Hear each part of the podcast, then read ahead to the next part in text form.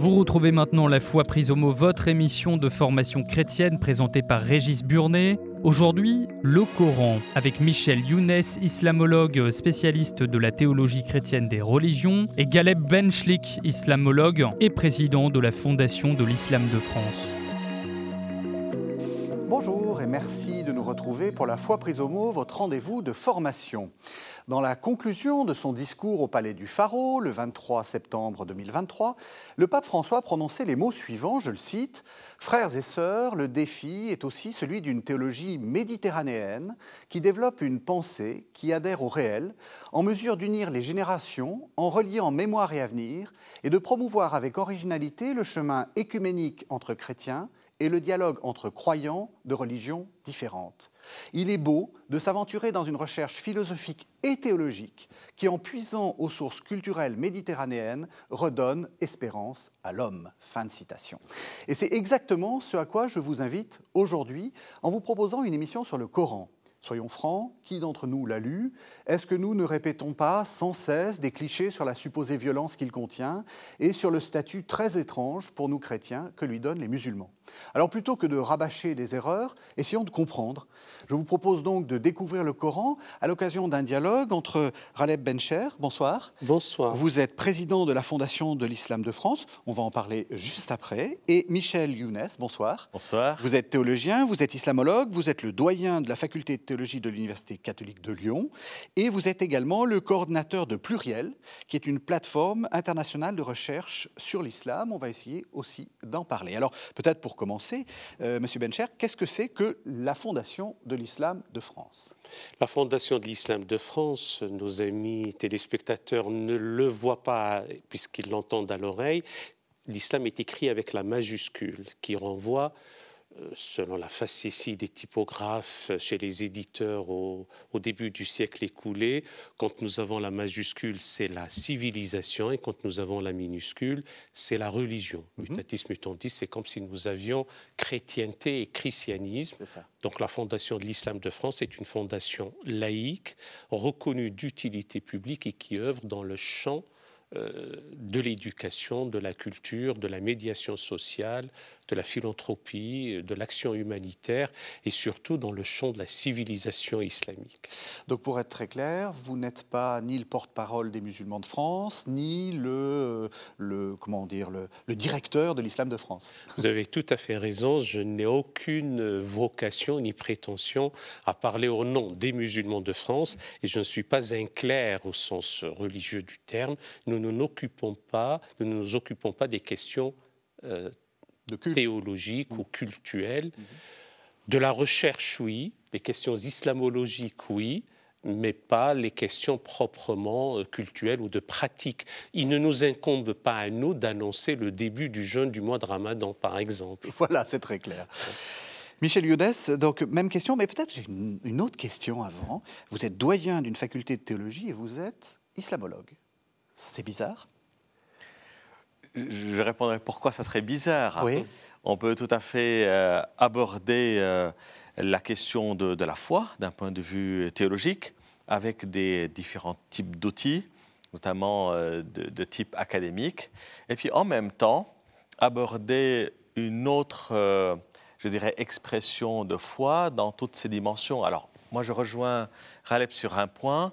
je n'aborde pas la question de, de l'islam comme un musulman aborderait sa foi, mhm. mais comme un islamologue, c'est-à-dire je la regarde avec les outils que propose la, rationalité, à la fois d'un point de vue historique, des questions aussi pratiques, ça peut être sociologique, euh, les interactions politiques, et pour mieux comprendre. Donc c'est un, un exercice, si je puis dire, de style, et c'est ce qui fait qu'on peut être islamologue qu'on soit de confession ou pas, mhm. euh, d'un point de vue académique. Et je, rejoindrai ce que disait Galeb à, l'instant même pour parler de ce réseau de chercheurs. On se retrouve là, mhm. pluriel. C'est un réseau de chercheurs. On peut trouver des chercheurs avec l'arrière-fond de théologiens chrétiens mhm. ou pas. Euh, ça déborde largement. Aujourd'hui, pluriel, pour donner quelques indications. C'est un réseau qui a démarré il y a dix ans maintenant, principalement en Europe et en Méditerranée. Actuellement, ça déborde largement. Il y a 180 chercheurs. C'est un réseau, donc c'est un esprit réseau qui se retrouve tous les deux ans en congrès et entre-temps, il propose des, euh, des ressources euh, sur sa plateforme, à la fois en termes académiques, d'articles, mais aussi des propositions de vidéos pour comprendre, avec le recul académique, des questions qui peuvent être d'actualité aussi. On va donc euh, discuter, dialoguer sur le, Coran. Alors peut-être pour... Euh, parce que vraiment, je crois que beaucoup de nos téléspectateurs n'ont que des a priori. Qu'est-ce que c'est que le Coran? Alors peut-être pour commencer, est-ce que qu'est-ce que le Coran dit de lui-même qu'il est? Euh, Parce que c'est ça qui est intéressant. C'est ce qu'on appelle en islamologie d'ailleurs de l'autoréférence, ce mhm. que dit le Coran de lui-même. Dans sa définition standard, si je puis dire, le Coran se veut comme un discernement comme euh, le discriminant entre le bien et le mal, comme une sagesse. Mais étymologiquement, aussi étonnant que ça puisse l'être, mhm. le Coran, le substantif Coran n'est pas arabe, est plutôt syriaque, ce qui renvoie à cette notion de, lectionnaire, euh, quelque chose qu'on récite à haute voix lors d'un office religieux. Maintenant, la définition euh, admise par les théologiens, y compris par les islamologues. À ce sujet, j'ai envie de dire que l'islamologie, mhm. au XIXe siècle, c'était l'orientalisme islamisant savant. Et c'est le professeur Alfred Le Châtelier qui, en 1907, alors professeur au Collège de France, qui a donné cette notion d'islamologie savante, l'islamologie fondamentale. Mhm. Donc la définition, c'est ce sont les ipsissima verba dei, ce sont les, paroles de Dieu mhm. qui sont, sont, faites livres et qui ont été révélées à un homme qui sera le prophète de l'islam, globalement entre 610 de notre ère, l'ère commune, nous sommes en 2023, et 622, euh, 623 si on tient compte des années euh, lunaires. Mhm. Alors, ipsissima verba dei. Évidemment, là, euh, on est peut-être un peu différent. Enfin, il y a quelques différences sur, euh, sur la Bible. Peut-être avec quelque chose qu'on peut déjà dire. La Bible, c'est une bibliothèque. Là, on a l'impression que c'est un seul livre. Alors, en effet, c'est ce qui peut dérouter aussi les chrétiens quand ils abordent ce livre-là. Pas loin, il y a quelques, quelques semaines, euh, j'assure un cours sur la question de l'islam. Et principalement, l'auditoire, c'est composé de théologiens chrétiens principalement. Et je leur pose la question, quand vous ouvrez ce livre, euh, qu'est-ce que vous remarquez d'un point de vue extérieur? Alors, très souvent, euh, comme ils n'ont pas l'arrière-fond ou ce que disent les musulmans ou ce que dit le texte de lui-même, quand ils l'ouvrent, ils l'ouvrent comme un livre biblique. Et là, euh, c'est la déroute. D'abord parce qu'ils ne voient pas des structures, notamment des cycles ni chronologiques. Euh, et donc, du coup, ça, perturbe cette lecture. D'autant plus qu'ils sont habitués, comme vous dites, à voir des livres, mhm. alors que là, il y a des chapitres, mais il n'y a pas véritablement de livres séparés. Et ça, cette typologie-là ne leur permet pas de comprendre euh, sa, logique interne. C'est ce qui fait qu'ils ont besoin de décrypter ces, euh, ces modalités de, lecture. Mhm. Sans doute, on y reviendra dans, euh, au cours de, l'émission. Est-ce qu'on peut dire que la Bible est, c'est la parole même de Dieu? La Bible? Oui. Alors, d'un point de vue, euh, je dirais, théologique chrétien, on n'est pas du tout sur le même registre. Euh, d'emblée, on considère que la, la, parole de Dieu, encore une fois, d'un point de vue théologique chrétien, elle s'est adressée au monde à travers les siècles, le temps, dans la bouche des prophètes, mais par la suite en son verbe incarné. Donc du coup, la Bible, c'est le témoignage des ipsissima verba, pour, pour reprendre l'expression de Raleb, mais du Christ tel qu'il est lui-même incarne cette parole de Dieu. Donc du coup, il y a un double recul, si je puis dire. Double médiation. Double médiation. Il n'y a, a, pas un accès direct, il n'y a pas une... Enfin, il y a direct, c'est direct, parce que c'est en incarné, mais ce n'est pas le livre dans sa formulation ne permet pas un accès, je dirais, immédiat, direct. Il faut le relire par le prisme de la personne du Christ. Donc c'est un témoignage hmm. donc, qui ouvre le champ à la fois à la compréhension du milieu, du contexte, mais aussi qui ouvre le champ à euh, toute euh, l'oralité qui a accompagné, donc toute la tradition que l'Église va aussi continuer à proposer pour sa compréhension. Alors qu'ici, vous avez dit, c'est les ipsissima verba dei. Alors comment est-ce qu'on peut être sûr que ce sont, ou comment, comment le texte dit que ce sont les paroles, de, les paroles mêmes de Dieu? Entendons-nous bien, ce Coran, pour ceux qui n'y croient pas, ne peut être qu'une fiction littéraire, euh, une compilation à travers l'histoire D'ailleurs, l'archéologie, l'histoire matérielle, la numismatique, euh, l'épigraphie, euh, euh, que sais-je encore, sont mobilisés pour comprendre l'histoire de ce texte. En revanche, du point de vue de la foi, qui relève de la conscience émotive, et la théologie n'est rien d'autre que l'intelligibilité de la foi mise à l'épreuve du temps. Mais selon la cohérence interne des théologiens musulmans, quand ils lisent ce texte, alors toujours en autoréférence, euh, ce, livre se veut porteur euh, du vrai.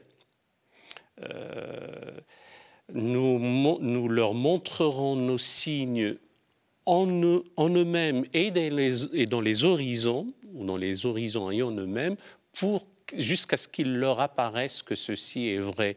C'est-à-dire dans cette méditation-là de ce livre, il se révèle euh, la, euh, la, parole de Dieu, mhm. qui, du point de vue, encore une fois, de la foi, est, est une parole vraie. Euh, il y a aussi un passage qui est tout à fait au début de la sourate 2, Voici le livre, il ne renferme aucun doute. Bien sûr, on est dans, une, dans un argument à la fois d'autorité mhm. et on est dans une présentation péremptoire, apodictique, mhm. euh, j'ai envie de dire, mais tout cela reste naturel et normal pour un ouvrage, pour un auteur, quel qu'il soit d'ailleurs, qui parle, encore une fois, en autoréférence. Donc ce qu'il dit de lui-même, c'est que c'est la parole de Dieu, euh, vraie et juste. Peut-être juste euh, pour, euh, pour euh, aller dans le même sens et puis rajouter un élément par rapport à, ce texte, toujours en partant de ce que, comment un chrétien l'aborde et montrer sa nature. c'est un texte qui est très allusif. Je ne sais pas si tu serais d'accord avec moi, Raleb. Très elliptique. Exactement. Et donc, du coup, alors c'est une chose de lire avec les présupposés de la foi, puis les commentaires qui ont accompagné mhm. pour mettre des termes quand il parle ce, livre dit vrai. Mais du coup, lui, il ne dit pas de quel livre il parle. Après, c'est la compréhension globale, c'est le commentaire qui va donner du sens à ce qu'on entend par ce livre. Donc c'est intéressant aussi de voir euh, le texte dans sa matérialité et le texte dans sa réception. Oui. Et dans sa réception, je pourrais dire, euh, pour, pour euh, aussi montrer tout l'accompagnement historique qui a, qui a permis aussi sa compréhension théologique d'un point de vue musulman, les débats internes qui ont eu lieu. C'est vrai qu'aujourd'hui, euh, on a l'impression qu'il n'y a qu'une seule parole ou il n'y a qu'une seule, qu'une seule approche de ce texte-là et on n'a plus en mémoire, y compris les débats internes des écoles de pensée musulmanes, dans, sa, dans leur compréhension de son statut mm. et de sa réception. Vous écoutez La foi prise au mot sur KTO Radio. Nous parlons aujourd'hui du Coran avec Michel Younes et Galeb Benchek, tous les deux islamologues. Parce que on a, alors, euh, pardon, là aussi, c'est vraiment, c'est vraiment du, cliché. On a l'idée euh, de Mohammed, le prophète de l'islam, qui euh, entend les paroles avec l'ange, etc. ça, c'est pas dit dans le Coran? C'est pas expliqué qu'il les a reçus Le Coran ne dit pas, voilà comment j'ai été fait? Le Coran n'explique pas les choses ainsi. Le texte se veut atemporel, anhistorique, même s'il y a des, euh, une question éminemment théologique, parfois il descend un point nommé. Tel ou tel passage, telle ou telle révélation épouse les contingences soit de l'homme qui le reçoit, donc le prophète Mohammed, soit euh, les, ses contribus, les, gens de sa tribu ou, ses compagnons, ou ce qui se passe. Mais ça, c'est très euh, parcellaire par rapport à ce qui se veut euh, comme je l'ai dit, métahistorique ou atemporel. Maintenant, l'histoire euh, euh, d'un homme qui s'est retiré dans une grotte qu'on appellera plus tard la grotte de la lumière, qui se trouve dans les faubourgs de la cité, euh, une sorte de république marchande de la Mecque de l'époque, et, à un moment donné, il alors, il y a même ceux qui disent qu'il a vu, mais en réalité, certains disent non, il a entendu. Mm-hmm. Une, voix qui lui dit, euh, qui lui intime l'ordre de lire. Le verbe arabe est très polysémique, mm. c'est pas tout à fait lire, c'est lit, proclame, récite, prêche euh, et, appelle. Tout ça à la fois, c'est ce que veut dire le, le, terme arabe d'origine syriaque, iqra, lit. le début du Coran est ainsi, euh, quelques passages dans le Coran, si je puis dire, qui parlent de lui-même, c'est que cette parole de Dieu serait, parce qu'avec tous les débats théologiques, et Michel a tout à fait raison d'en rappeler la, pléthore, la profusion des, pensées et des débats théologiques, euh, quasi immédiatement après, on est même 8e, 9e siècle, et puis ça va donner naissance à d'autres écoles, il y a cette idée de la parole de Dieu se trouve dans une table préservée, une table gardée. C'est la mère du livre, ou la substance même de ce livre, qui est co-naturelle à Dieu, mmh. consubstantielle à Dieu. Et puis, c'est descendu d'une manière fragmentée ou, échelonnée sur les fameuses 23 années lunaires, euh, de, cet empiré céleste, mmh. de cet apex, on aurait dit. Et puis, ça descend donc. Euh, euh, d'une manière sonore. Euh, certains veulent même euh, expliquer physiquement comment la descente est faite. Euh, et j'ajoute un dernier point. Lorsque le Coran dit du Coran qu'il est descendu en langue arabe claire, à mon avis, les traducteurs se trompent. Ici, le mot arabe ne renvoie pas à l'arabité, à l'ethnie. Le mot arabe ici renvoie au fait que le mot arabe veut dire explicite. Ah, d'accord. Arabe, ça veut dire clair. Arabe veut dire clair, veut dire euh, éloquent, veut dire manifeste, veut dire euh, explicite. Et donc, nous l'avons descendu, le nous, c'est un nous de majesté, c'est Dieu qui parle, mhm. en langue arabe.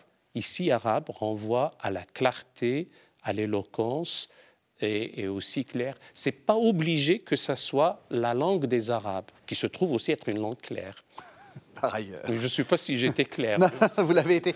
J'ai juste une question. Est-ce que ce qui se rapprocherait plus dans la littérature que les chrétiens connaissent bien euh, de, du Coran, ça serait la littérature prophétique C'est-à-dire un prophète comme Jérémie, qui a effectivement, en, écoutant euh, Khaled Bencher, j'ai vraiment cette impression-là, qui, bon, il y a un peu de contexte, mais c'est quelquefois un peu vague, et qui euh, nous retranscrit des paroles de Dieu, qui dit, dis ça, dis ça.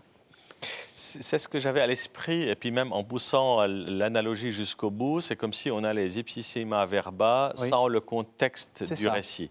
Le contexte du récit, on va le, retrouver davantage développé dans ce que la tradition euh, musulmane va avoir à travers justement la tradition prophétique, c'est-à-dire ce qu'elle a rassemblé du contexte, même s'il est plus tard, euh, prophétique, va donner chair, va donner un contexte historique. Et c'est là où on va raconter dans le détail quand euh, l'ange, ou bien quand il entend la voix, et qui est-ce qu'il a vu, qui est-ce qui a été confirmé, donc tous ces détails du récit.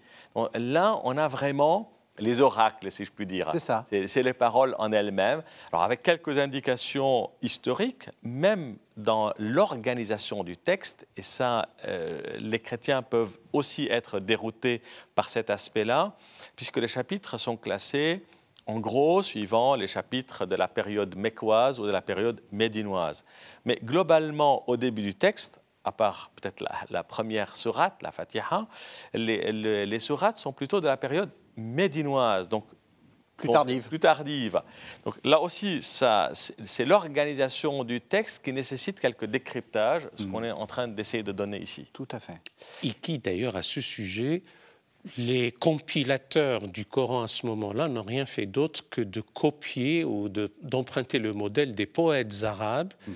qui classaient dans leur recueil, quand il leur arrivait d'écrire, parce qu'ils avaient une mémoire prodigieuse, ils n'avaient pas besoin de consigner par écrit leurs odes ou leurs mhm. poésies, mais s'ils le faisaient, ils le faisaient dans l'ordre décroissant euh, des, de leurs poèmes. Donc là aussi, cette commission qui a veillé à la à la recension, euh, à, colliger le Coran, a classé les sourates dans l'ordre décroissant de leur nombre de versets.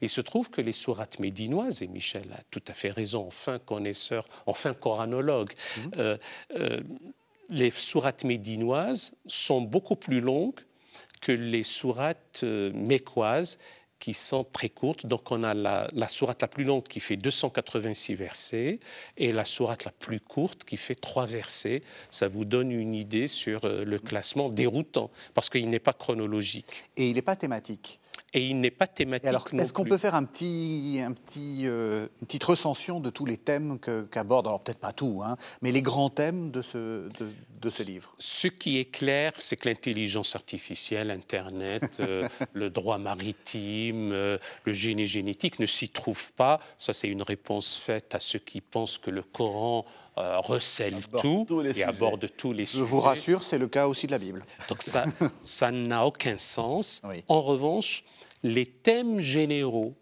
de ce qu'est une vie humaine, le sens de la vie, pourquoi sommes-nous de ce passage euh, ici, ici bas, les thèmes eschatologiques, euh, une certaine cosmogonie naïve au regard de euh, l'astrophysique moderne, l'anthropologie, qu'est-ce un homme Cela se trouve à la fois d'une manière métaphorique, allusive, parfois anagogique, euh, mhm. qui nécessite interprétation. Euh, le reste, ce qui est étonnant, je le dis sous le contrôle de Michel, les aspects prescriptifs, normatifs, principiels, législatifs sont très peu présents.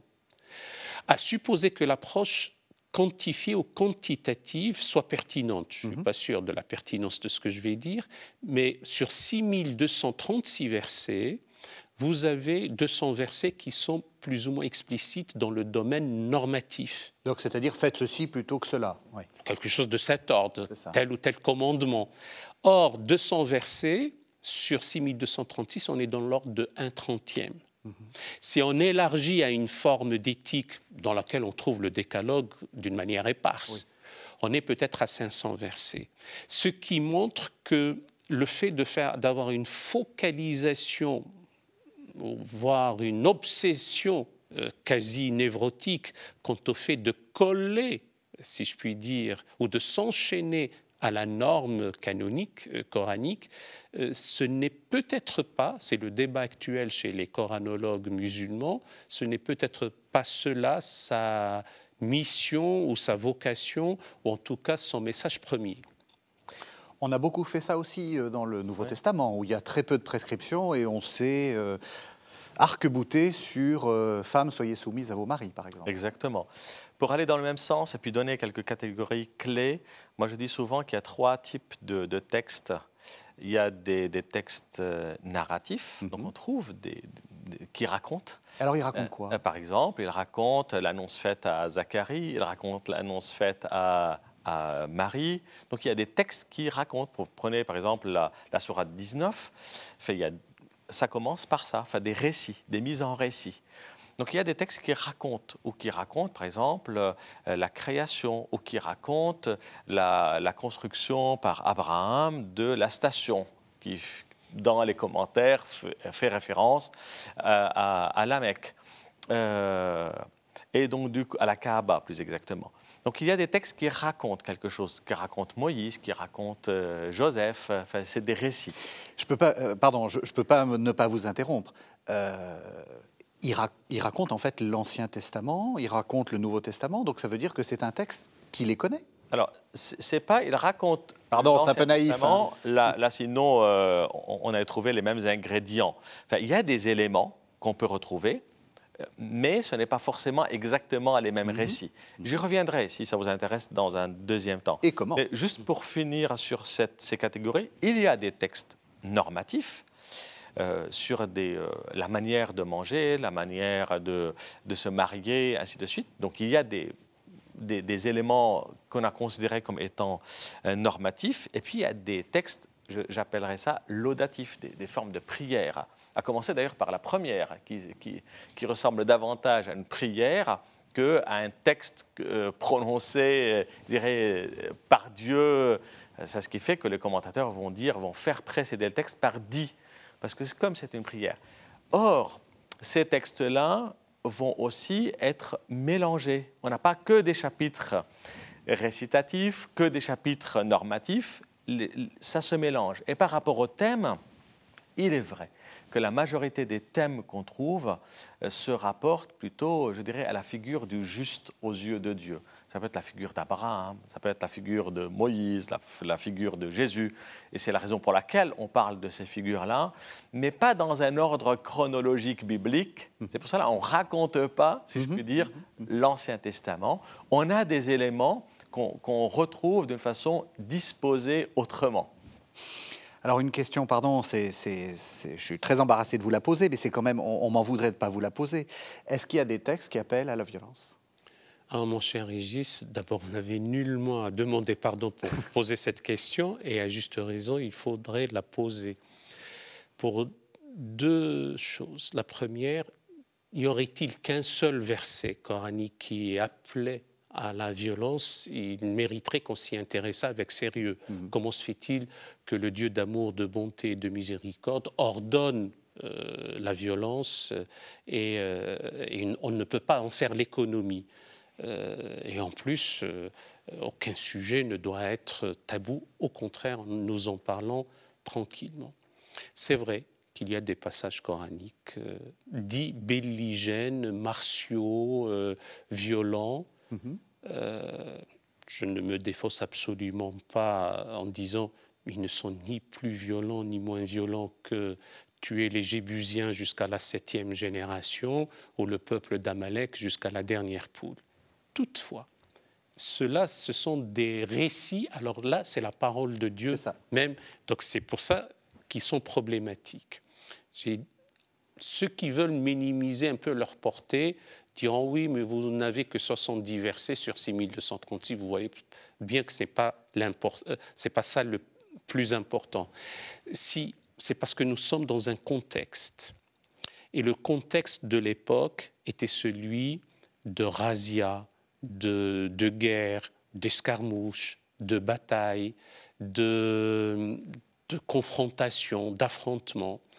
Et euh, étonnamment, ces versets-là ont été révélés dans la période médinoise, pas dans la période mécoise, dans laquelle il y avait le vocable djihad, ce qui veut dire que le djihad n'épuise pas le sens euh, de, la guerre ou de la violence. Alors, je vais vous donner un exemple.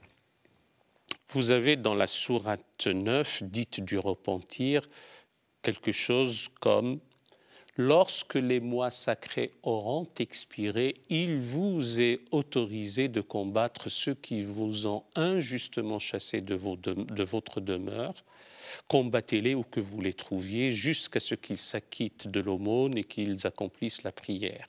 S'ils te demandent asile, accorde-le leur afin d'écouter la récitation de la parole de Dieu. S'ils s'inclinent à la paix, incline-toi vers elle, ne transgressez pas, car Dieu n'aime pas les transgresseurs. Alors que font les fondamentalistes ou les djihadistes ou les mhm. extrémistes? Ils mettent un point là où il y a une virgule, c'est-à-dire qu'ils prennent à cette idée de euh, combattre les mécréants que vous les trouviez, point. C'est-à-dire que les choses ne sont pas ramenées à leur contexte. Or, il faudrait savoir relativiser un texte à son contexte et ne mhm. jamais l'utiliser comme un prétexte pour un nouveau contexte. Mhm. Sinon, on prend en otage le texte et afin de trouver la valeur probante du texte, il n'y a pas mieux que des liens hypertextes. Or, les liens hypertextes de nos jours, c'est de comprendre l'époque et surtout s'interdire maintenant, c'est ce que j'appelle les prémices axiologiques, l'axiologie étant la discipline qui étudie les valeurs, les principes mhm. et les vertus, ces, ces prémices axiologiques, c'est que tout passage qui ne respecte pas la dignité humaine, les droits fondamentaux de la personne humaine, la fraternité, l'amour, etc., doit, doit, avoir une exégèse euh, caduque selon ce qui a été euh, compris à travers le temps, puisque la compréhension de ce texte évolue selon les avancées éthiques de, de ce que peut produire le génie humain. Peut-être juste la question de l'interprétation. Par rapport à cela, euh, il y, a deux points qui sont assez liés. Il y a la question du statut du texte et la question du principe d'interprétation du texte. Mhm. C'est vrai qu'il y a une certaine lecture euh, littéraliste, fondamentaliste, qui va se référer à une, euh, à une perception du texte qui absolutise chacun des versets. Du moment où c'est écrit, je dois l'appliquer. Et du coup, là, la question de la, euh, du quantitatif ne se pose plus. Il suffit d'avoir un seul verset pour même éliminer ou bien ne pas en tenir compte de plusieurs centaines autres. Et, et c'est vrai que ça pose un problème, je dirais, éthique. Et qu'est-ce qu'on fait de tous les versets qui appellent à la tolérance, à l'ouverture, à l'accueil de la période euh, mécoise, alors qu'il y a un verset de la période médinoise, là que, que Raleb vient de citer, et qui peut appeler à la mise à mort d'autrui, par exemple du mécréant. Ça, c'est le premier point, c'est-à-dire l'absolutisation de certains nombres de versets. Et le principe d'interprétation, comment j'interprète? C'est par quel prisme je vais interpréter? Qu'est-ce qui va me permettre d'asseoir mon interprétation de tel ou tel verset? Je, donne un autre exemple. Euh, cette fois-ci, euh, quand il dit, enfin, on, l'entend souvent dit au fils d'Israël, celui qui tue une âme innocente, mais le, texte dit sans qu'elle euh, fasse un trouble. C'est comme s'il a tué l'humanité tout entière. Mais qui va interpréter le trouble? Et jusqu'où je m'autorise à dire, ah ben, tel individu a fait un trouble, je m'autorise du coup à ne pas respecter euh, la préservation de sa vie. Il y a une question d'interprétation du texte qui pose, in fine, ça c'est le troisième élément, la question de l'autorité de ceux qui interprètent et la réception de ce type d'interprétation. Vous voyez, c'est la question du statut qui risque l'absolutisation. Le, principe d'interprétation, est-ce que j'interprète dans le contexte? Est-ce que j'interprète parce que c'est dit? Est-ce que j'interprète aussi par rapport à un principe éthique de réception d'aujourd'hui? Et puis, qui va, in fine, euh, être dépositaire d'une autorité d'interprétation? Alors là, on arrive dans des questions théologiques très très intéressantes. Je vais, je vais vous poser une question très naïve. Est-ce qu'on interprète la parole de Dieu? Est-ce qu'on a le droit? Tout texte à plus forte raison quand on n'a pas son auteur, donc on n'a même pas l'intonation, ça, ça, ce sont ce qu'on appelle les sciences du langage. N'oublions pas que Socrate a déploré l'écriture en disant que euh, d'abord, euh, c'est une atteinte à la mémoire des hommes. En plus, on peut faire dire euh, au texte, au graphème, ce, que ne veulent pas dire les phonèmes. Et, et, en plus, il n'y a pas l'intonation. Donc tout texte est interprétable. A fortiori lorsqu'il est amphibologique. Qu'est-ce que c'est que l'amphibologie? C'est lorsqu'il y a une chose et son contraire. Euh, j'ai quelques passages en, tête qui seraient peut-être un peu abscons pour nos téléspectateurs, mais si je vous dis, voilà, euh, j'ai loué un appartement, vous ne savez pas si je suis locataire ou bailleur. Si je vous dis, euh, on a jugé les parents des enfants indignes, on ne sait pas s'il s'agit des parents ou des enfants. Donc, mutatis mutandis, on a des passages comme ça dans le texte coranique. Euh, Donnez-nous-en un. Est-ce qu'il y en a un ah, Alors, juste pour que voilà, on entende un peu de Coran. Parce qu'il est long. Euh, ils sont longs. Ce sont les versets de 1 à 7 de la sourate 3. il est, euh, ou ce livre, où il est dans l'écrit euh, des versets explicites et il constitue la mère du livre et d'autres qui sont ambigus. Ceux qui sont attachés à la scission euh, les prennent en considération et ceux qui euh, tiennent à, la parole vraie euh, s'attachent au premier, dont ne connaissent finalement l'interprétation que Dieu et ceux qui sont euh, enracinés dans une science profonde. Vous écoutez La foi prise au mot sur KTO Radio. Nous parlons aujourd'hui du Coran avec Michel Younes et Galeb Benchek, tous les deux islamologues. Alors vous êtes en train de faire, Galeb Benchek, quelque chose de très remarquable, c'est-à-dire que vous connaissez le Coran évidemment par cœur en arabe et vous êtes en train de nous faire une traduction simultanée, si j'ose dire. C'est quelque chose de cet ordre. et, pardon, et je dois dire, je n'ai rien compris. Oui. Ce qui veut dire que euh, ça dit, pardon, c'est quelque chose de très naïf, mais ça dit la difficulté de ce texte déjà. Alors ça dit la difficulté de ce texte, qu'il lui faut une herméneutique réelle, d'une part.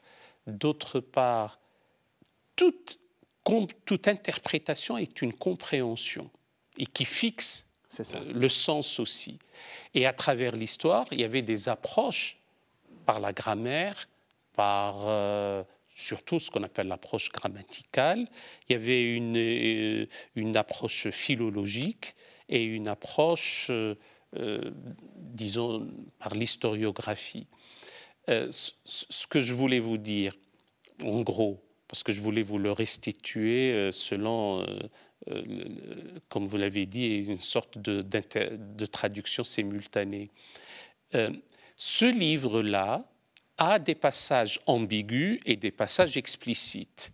Ceux qui sont attachés à la scission euh, euh, vont jouer sur les passages ambigus. Ceux qui euh, veulent quelque chose de vrai s'attachent aux premiers qui sont plutôt explicites, mais ne connaissent leur véritable sens que Dieu et ceux qui sont enracinés dans une science profonde. Or, comme il n'y avait pas à l'époque ni euh, ponctuation, ni euh, point diacritique, etc., on ne sait pas jusqu'à présent si ceux qui connaissent le sens de ces versets euh, à la fois ambigus, équivoques et explicites, si c'est Dieu seul ou mmh. Dieu et ceux qui sont enracinés dans une science profonde.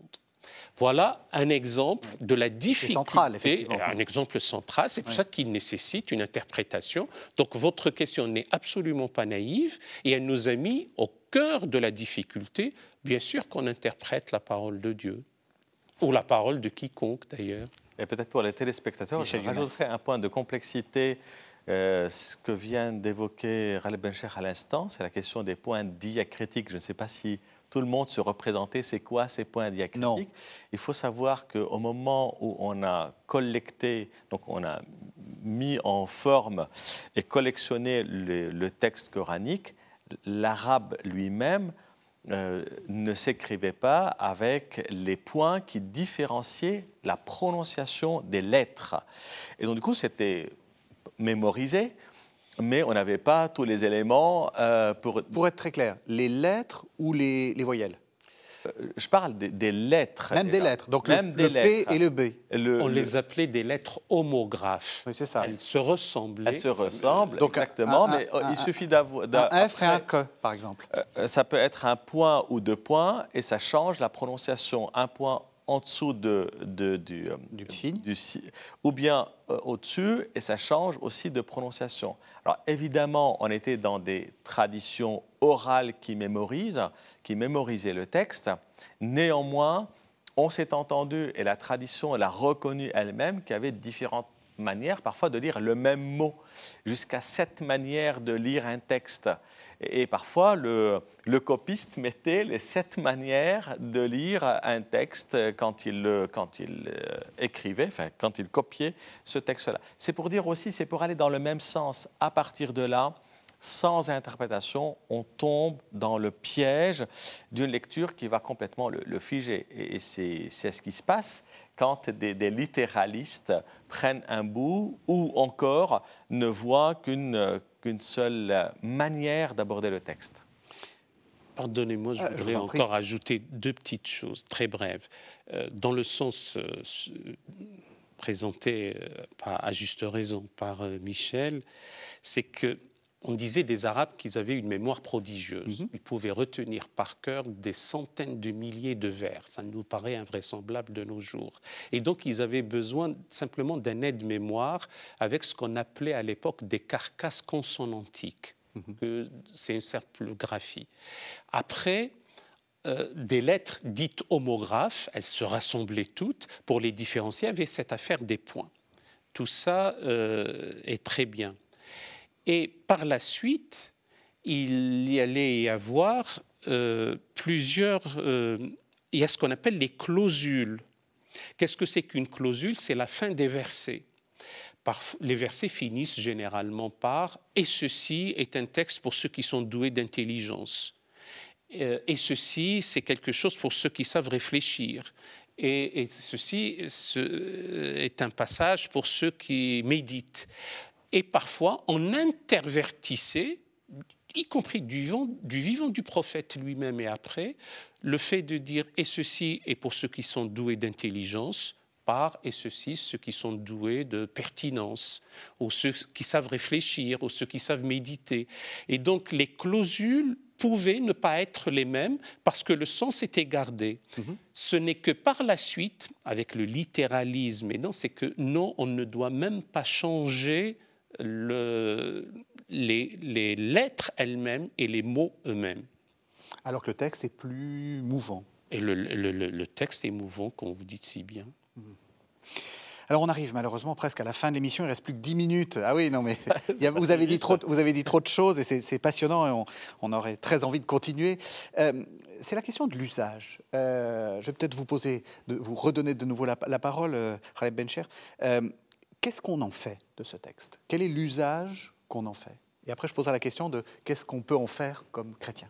Alors le tout premier chez les mystiques musulmans, ce qu'on appelle les soufis, mais ce sont des termes qu'il faudrait savoir préciser, donc euh, c'est un usage spirituel. Les mystiques musulmans disent on s'y immerge ou on s'y noie. On doit se noyer, enfin on doit, on se noie dans le flot de la parole de Dieu qui euh, euh, on y est dedans et qui doit nous accompagner notre vie durant. À mon sens, c'est peut-être ça, je pourrais même enlever le peut-être, le premier usage. Mais en réalité, c'est un usage à la fois de édifiant, mmh. il y a une approche aussi euh, et euh, aussi un rappel, un rappel de ce qui a précédé, parce qu'il se veut continuateur dans un prolongement naturel des préceptes nobles, des commandements moraux, euh, de l'histoire des prophètes, il y a une éthique euh, derrière, et aussi euh, un, appel à, l'essentiel, et, un appel, lui-même le dit, au mystère, à ceux qui savent en confiance dire présent ou répondre présent à un appel au mystère. Alors il y a aussi des passages, euh, on a dit tout à l'heure, prescriptifs ou normatifs, euh, aussi le tu ne tueras point, le tu ne mhm. voleras pas, le tu ne mentiras pas s'y trouve. Et à côté, il y a des injonctions. Ce n'est pas parce que euh, nous sommes ici ensemble et à Catéo et dans le sillage des recommandations du Saint-Père, mais un passage qu'il faut jamais d'ailleurs euh, prendre hors contexte.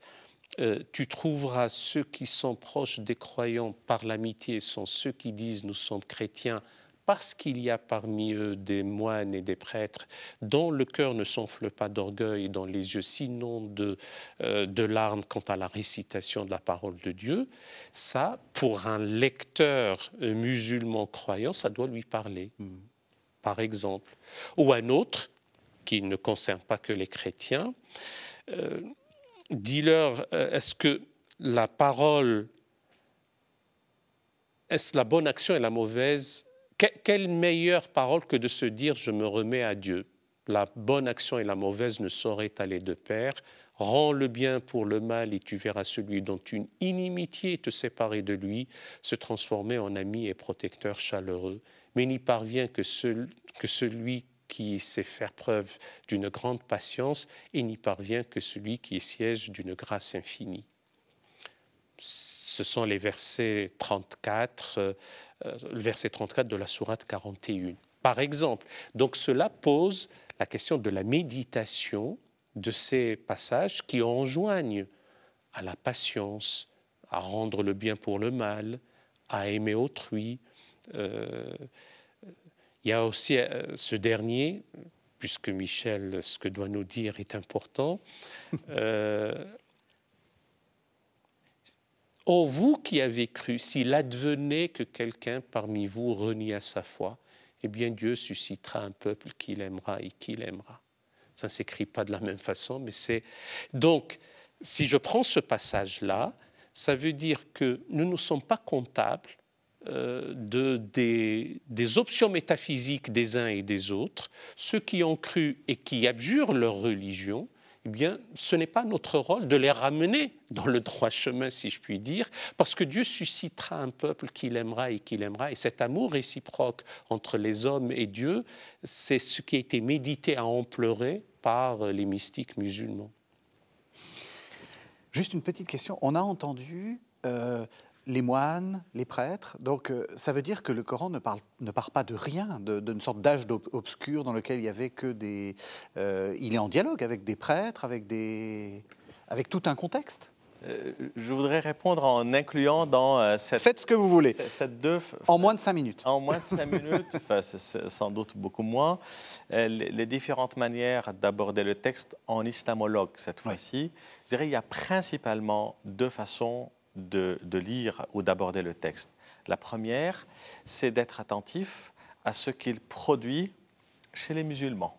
C'est euh, quand il y a des lectures euh, plutôt spirituelles, des lectures euh, plutôt politiques, des lectures plutôt de type juridique ou social, qu'est-ce qui produit quoi? Et donc être attentif à ces réalités, même à ces diversités. On a le devoir de, voir un peu ce qu'il, la pluralité des lectures qu'il, qu'il produit euh, dans les communautés et pourquoi et qu'est-ce qu'on mobilise. Donc c'est cette diversité-là euh, à laquelle on est attentif. C'est-à-dire de l'extérieur, on le prend comme il est et on l'aborde dans, euh, dans son effectivité. Mais il y a un deuxième regard, une deuxième manière d'aborder le texte, de sur quoi quand on est islamologue, je dirais chrétien, mais, au-delà, euh, c'est les interactions de ce texte avec euh, le contexte historique, parce que évidemment, Eral Bencher l'a rappelé au tout début de cette émission, il y a une manière de recevoir ce texte dans la foi comme venant euh, de Dieu, comme une parole de Dieu. Mais comme un texte littéraire, on a d'autres outils pour aussi comprendre comment il est émergé. Quand il parle des moines et des prêtres, à qui il fait allusion? Mhm. À quel type de moines et de prêtres? Donc évidemment, on, part de l'hypothèse historique qu'un texte n'est jamais donné hors contexte.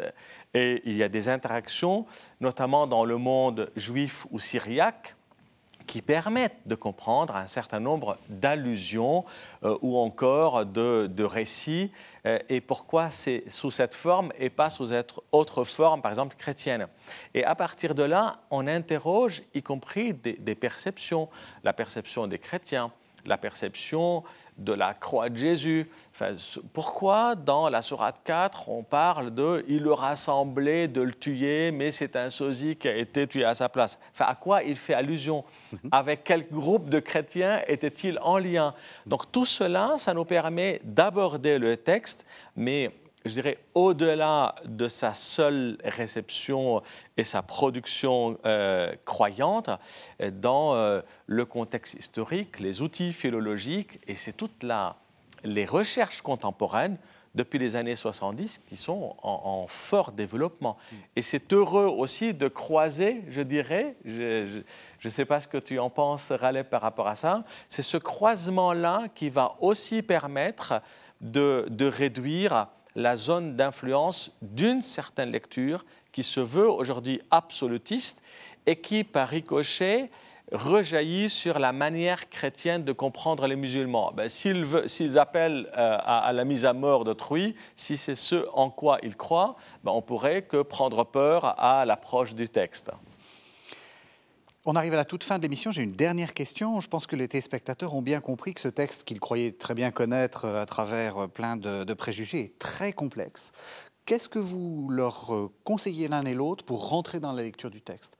Peut-être que lire le Coran, dire simplement lisez le Coran, c'est peut-être un peu, un peu compliqué. Comment est-ce qu'on peut faire? Ça n'a aucun sens même pour un musulman qui le découvre aussi, euh, bien qu'il baigne dans une atmosphère euh, religieuse ou de foi, mmh. sauf peut-être les sonorités, etc.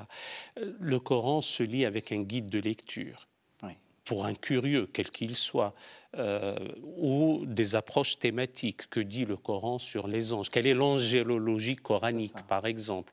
Que dit le Coran sur les prophètes? Quel est le rapport que, Quelle est la place de Moïse, par exemple? Ce qu'on appelle en termes techniques les péricopes, les unités textuelles relatives euh, à, la geste abrahamique, par exemple, euh, ou à Moïse.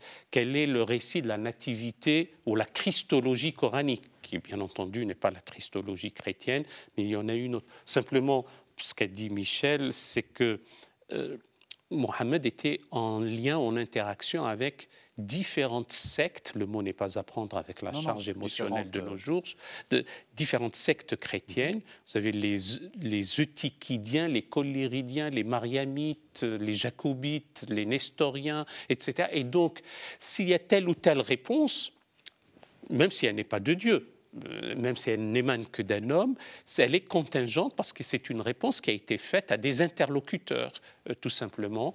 Donc il y a deux guides de lecture. Il y a celui de Roger Arnaldez, mhm. qui pourrait être bénéfique, et puis d'un certain un, prénom composé, je crois que c'est Jean-Luc Monneret, qui a classé un peu les choses par thème.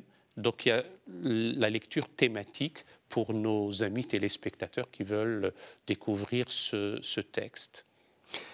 On arrive presque à la fin. Euh, est-ce que la Fondation de l'Islam de France organise des, choses pour euh, aider ça? Alors, votre serviteur, mais je ne fais pas de la réclame, euh, a commis un ouvrage intitulé Le Coran expliqué, mais indépendamment de ça, la Fondation de l'Islam de France organise des séminaires, des débats. Nous avons instauré une université populaire itinérante pour tous les débats, y compris de cet ordre théologique. Et nous aidons, nous donnons même des bourses à des jeunes euh, étudiants en islamologie, qu'ils soient musulmans ou non. D'ailleurs, la confession n'est pas exigée. Mhm. L'essentiel, c'est de comprendre et, d'étudier et, d'apprendre pour que cette islamologie irrigue euh, un peu la société euh, française. Même question, Michel Younes? Ben, Nous proposons régulièrement des, euh, des formations à Lyon pour ce qui concerne la faculté, soit les parties prenantes, soit elle est en partenariat avec d'autres, le bassin mhm. universitaire, parce que l'islamologie fait partie aujourd'hui d'une d'un objet d'étude commun.